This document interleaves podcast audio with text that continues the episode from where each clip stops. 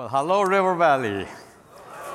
It's good to be with you here this evening. You need to know that this is a church that is making a global impact. A global impact. So when Pastor Rob talks about the $8 million, it's not for him, I don't think. Uh, yeah, it's, it's about the kingdom of God. And you, you may not realize this how well known you are, how respected you are, how honored you are, how impactful you are. And more than that, you also know that you have a great pastor in the house, Pastor Rob and Pastor Becca. Can we thank God for who they are and the, the blessing they are in our life? So I know some of you are looking at me here or online and uh, uh, one, saying, I've seen him somewhere, seen him somewhere. You might have seen me at my gas station, at my Dunkin' Donuts, at my Dairy Queen, at my motel. Uh, and then some of you are saying, he sounds familiar, he sounds familiar. So let me tell you who I am. When your computer goes down,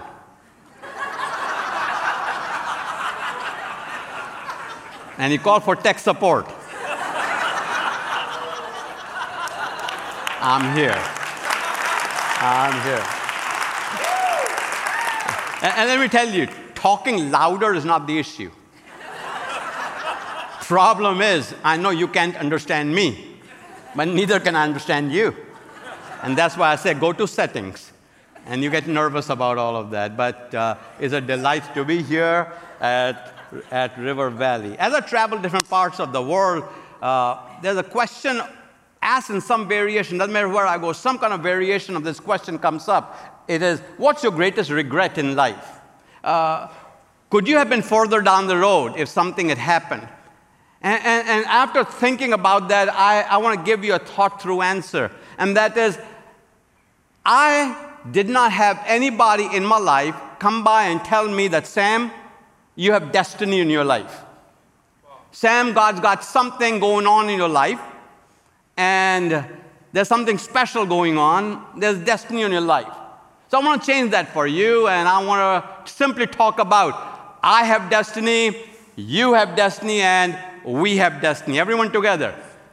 I have destiny, you have destiny, and we have. Okay, get your fingers out. This is the most exercise you're going to get all day. So here we go, here we go. One, two, three.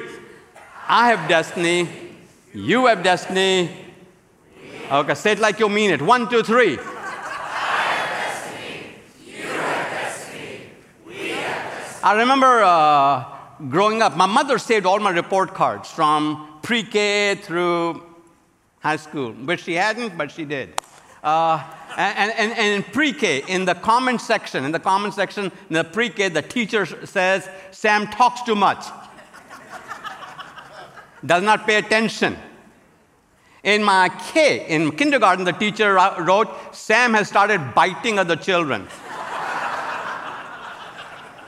Disruptive in class, does not listen, talks too much, talks too much. First grade teacher in the comment section, in the conduct comment section, uh, comment section says, Sam talks too much, talks too much. Guess how I make my living today? Talking. They've been trying to keep me down from the time I was in pre K, but I'm here to tell you if God has destiny on your life, doesn't matter what people say about you, doesn't matter what you say about yourself, because I have destiny and you have destiny and we have destiny. Four quick things about destiny. Number one, we all make destiny decisions. Everyone in this room, watching me online, using weather for an excuse,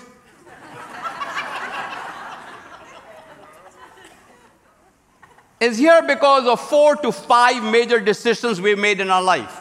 For example, in my life, I came to the United States of America in 1973. So I've been here, been here a minute.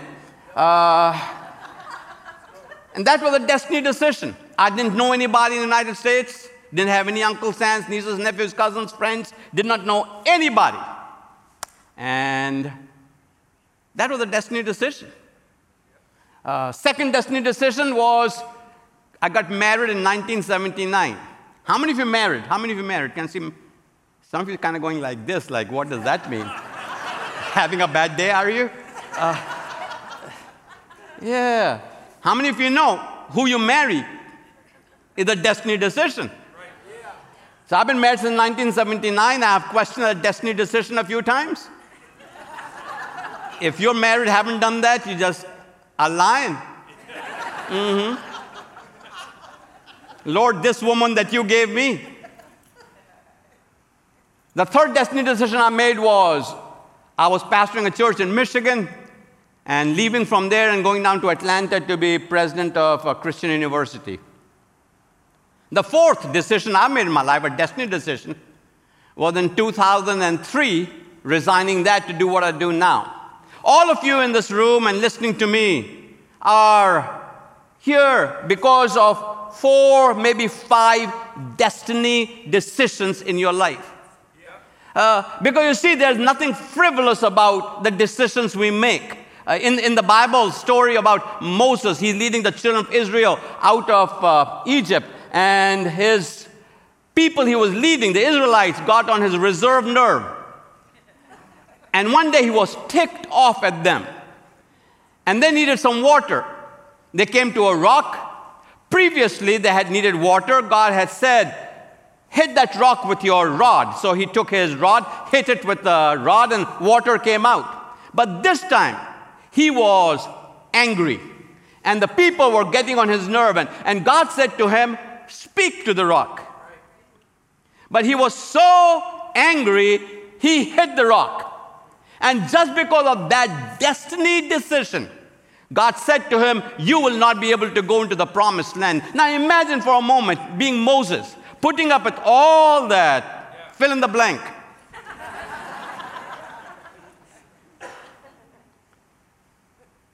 for 40 years. And one destiny decision kept him out of the promised land. You see, all of us are making destiny decisions in life. What decisions are you making? We're just moving into a new year. What decisions are you making about your life, about your marriage, about your children, about your parents, about your livelihood, about your job, about your business? What decisions are you making about your education? What decisions are you making about your engagement with this great church, River Valley? What, what decisions are you making about, hey, I'm going to start going to that, I'm going to attend that, I'm going to lean into that? You are making decisions, but you see, they are not flippant decisions, they are destiny decisions. The second thing is, they're destiny distractions. Huh. have, have, you, have you ever started to clean this side of the house? You started there, but never really got to it because there were other distractions. When, when Brenda is my wife's name, when we were in college and she was chasing me, hey, could be true.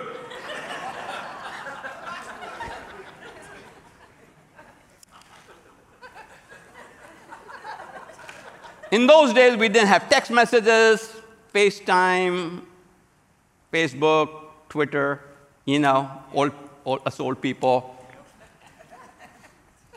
So we used to write notes. So by the time Brenda and I got married, so we started liking each other in 1974. It took five years of probation to figure out, yeah, if we're gonna do this thing, I mean, let's do this, we're gonna do it.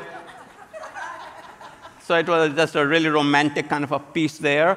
And it's like, are we going to get married or not? I guess. What does that guess mean? It's lasted for almost 41 years on the guess part. So, yeah, yeah. it's, been, it's been a good life. So we used to write notes, and we've got boxes of notes. So there's, there's this part of our house that's got these cardboard boxes. Do you all have those?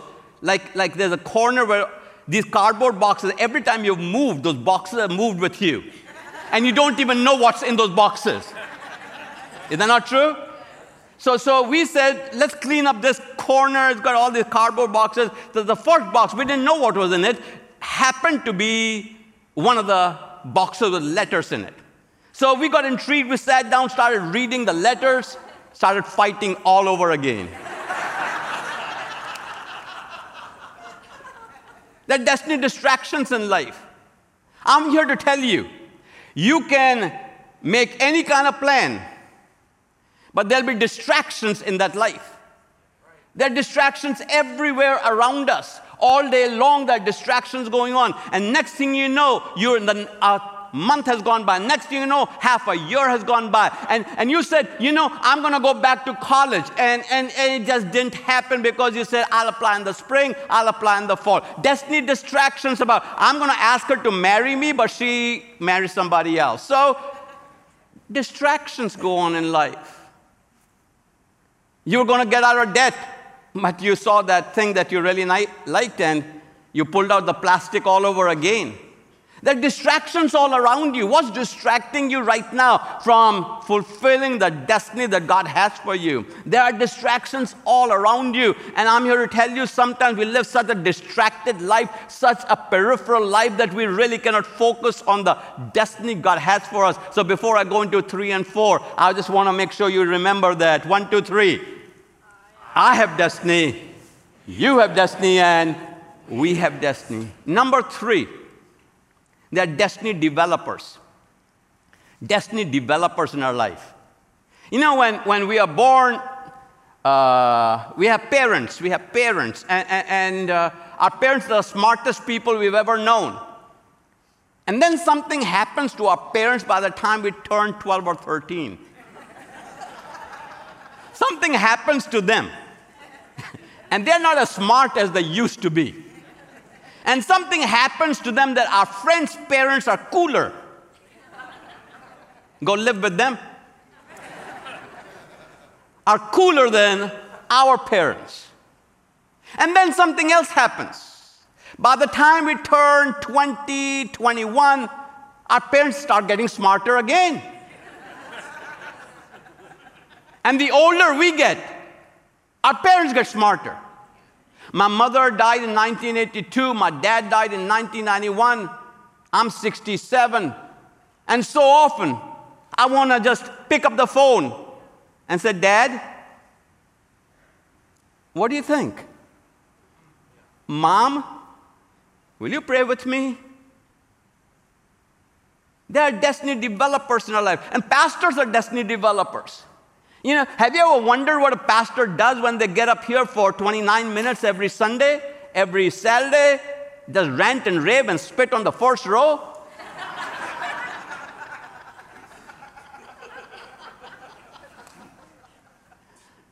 no, they have just one purpose that the people that you have entrusted me, Lord, will be developed further. They want us to be more mature. They want us to grow in the Lord. They want us to walk out the destiny. They want us to walk out the gifts of the Spirit in life. They want us to be engaged in life other people. They want us to be part of a community. They want us to be generous. They want us to be gracious. They want us to be the salt and light of the world. They want to, they, when you walk in and when you walk out, you ought not to walk out the same way because pastors have this yearning to develop us. They are destiny developers. And even the hard places of your life can develop destiny in your life. It was 2012.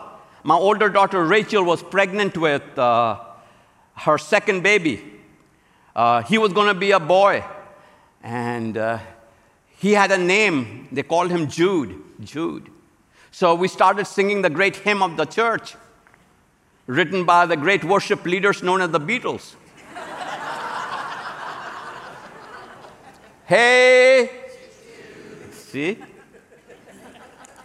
What a great worship song. so we were, you know, that was our thing. The room had Jude in it everywhere. Uh, there was uh, Jude paraphernalia everywhere. It was time for the baby to be born. Uh, so Rachel, her husband, and their older daughter and us and our family and friends, we all ended, ended up to the hospital. Uh, they took Rachel back to have the baby. It took a little longer than it should have. We were all getting concerned. And then the doctor came out and he said, I'd like to talk to the family. Took us back into the conference room and says, said to us, We tried our very best. The mother is fine we were not able to save the baby. Any grandparents in this room? Any grandparents? So you know what I'm talking about. If I knew having grandbabies that much fun, I'd have them first. Skip over the kids. Absolutely. I mean, they said to me, You never let us do that, you let her do that. Well, she's my, you're just my kid. She's my grandkid. What about grand you don't understand?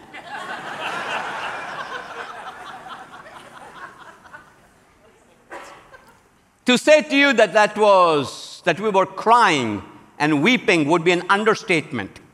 We were heaving. We went home. The car seat that was embroidered Jude was empty. Went to the house and the balloons on the mailbox which said, Hey Jude, welcome home, Jude. You're my favorite, Jude. We pulled the balloons down one at a time, put them into Jude's room, close the door. I've done many funerals. That was the hardest funeral to do. Jude. A few months later, we were sitting around as a family, thinking and talking about Jude. Not in a morose kind of a way, but we were asking ourselves, he never breathed this air. But there had to be destiny on his life. And what can we do to be a part of that destiny? So we chose to start a Christian school for the public in my hometown in India, in Lucknow. It's called Jude Rockwell, that was his middle name, Jude Rockwell Academy. These children come from Hindu homes, Muslim homes, Sikh, Jain, Parsi. None of them are Christians. They all come from the locality there. Every year we've been adding a grade to it. Over 300 students are there. We're building a school there to accommodate a thousand students, Jude Rockwell Academy. And I want River Valley to know that that $2 million project, you have become part of financially supporting the building of that school.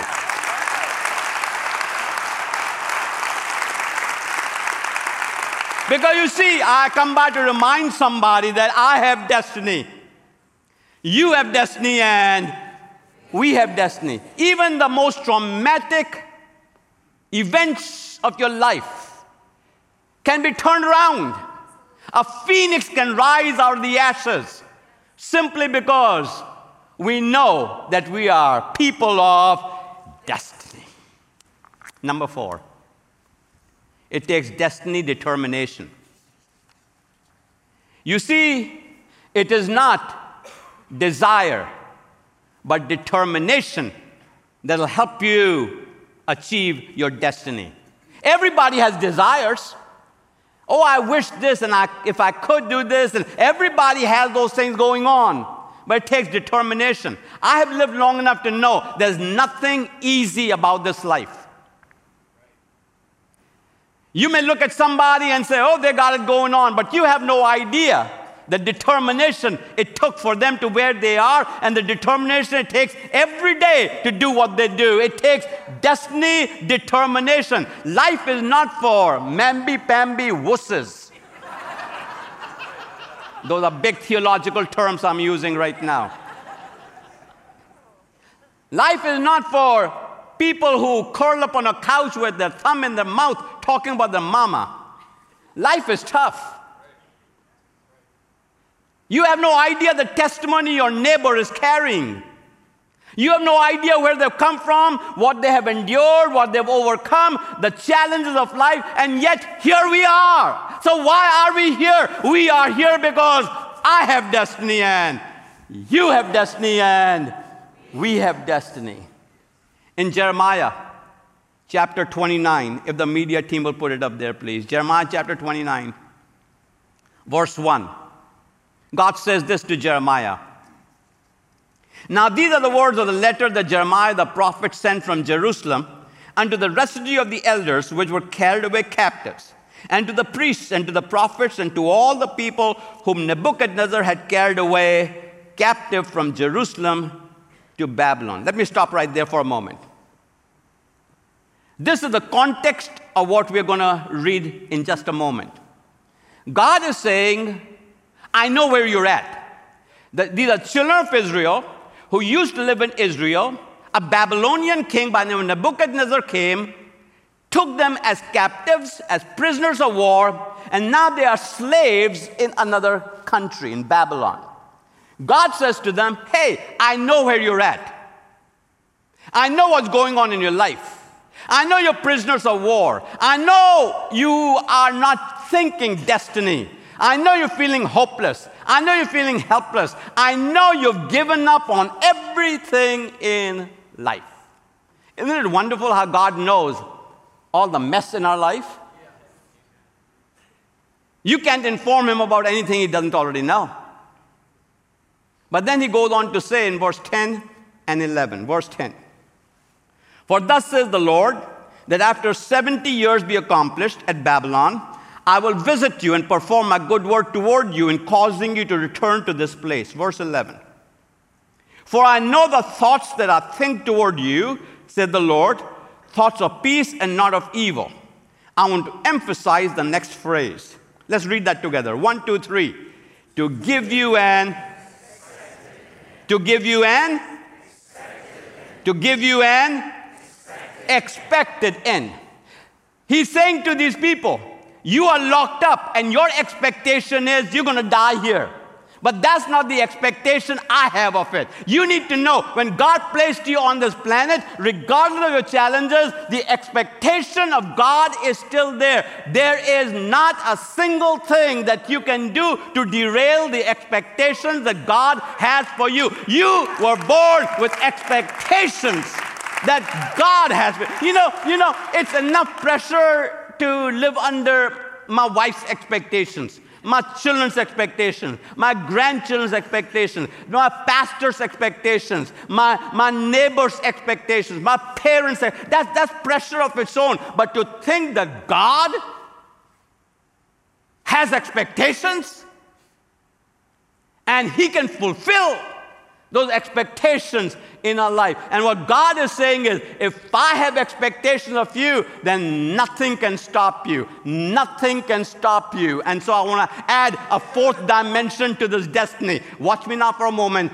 I have destiny, you have destiny, we have destiny, and nothing. Everyone yell out nothing. nothing. And nothing can stop me. One, two, three. I have destiny, you have destiny, we have destiny and Oh, you somebody got to yell out nothing like you really believe it. One, two, three. Nothing. One, two, three. Nothing. So let's do this one more time.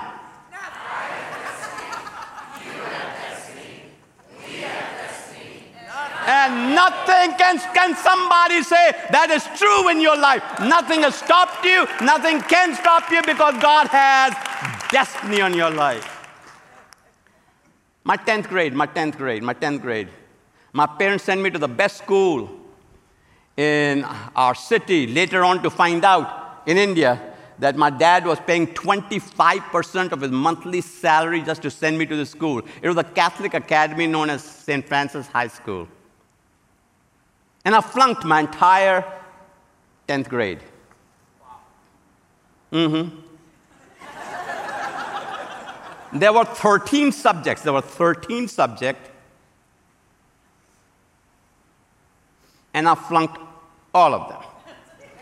Now, amateur flunkies, people who don't know flunkies, once in a while, occasional flunkies may flunk one or two classes. But listen, if you're going to flunk,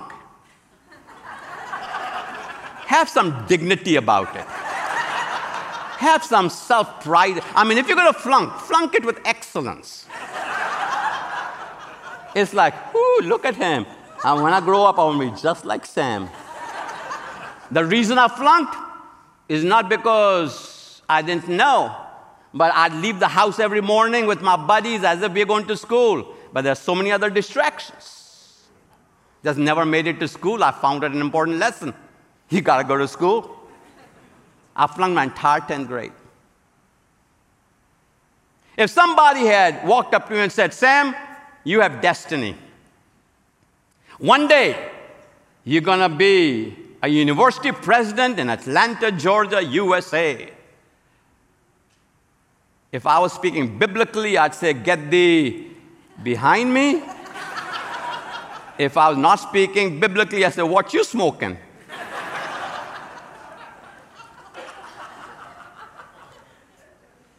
Tenth grade flunky. But I'm a poster child to let you know when God has destiny on your life, when God has an expected end of your life, doesn't matter what happens in life, somebody yell out, nothing. Nothing can stop you because I have destiny and you have destiny and we have destiny and nothing can stop us. Let me pray with you. Lord, there are people in this room full of destiny, full of knowing that there's an expected end. And I pray in the name of your Son, Jesus Christ, that that destiny will percolate one more time, that we'll feel something awakening inside of us, that we will put distractions aside, make destiny decisions, surround ourselves destiny developers, be bold in our destiny determination because we have an expected end. In Jesus' name we pray. Amen.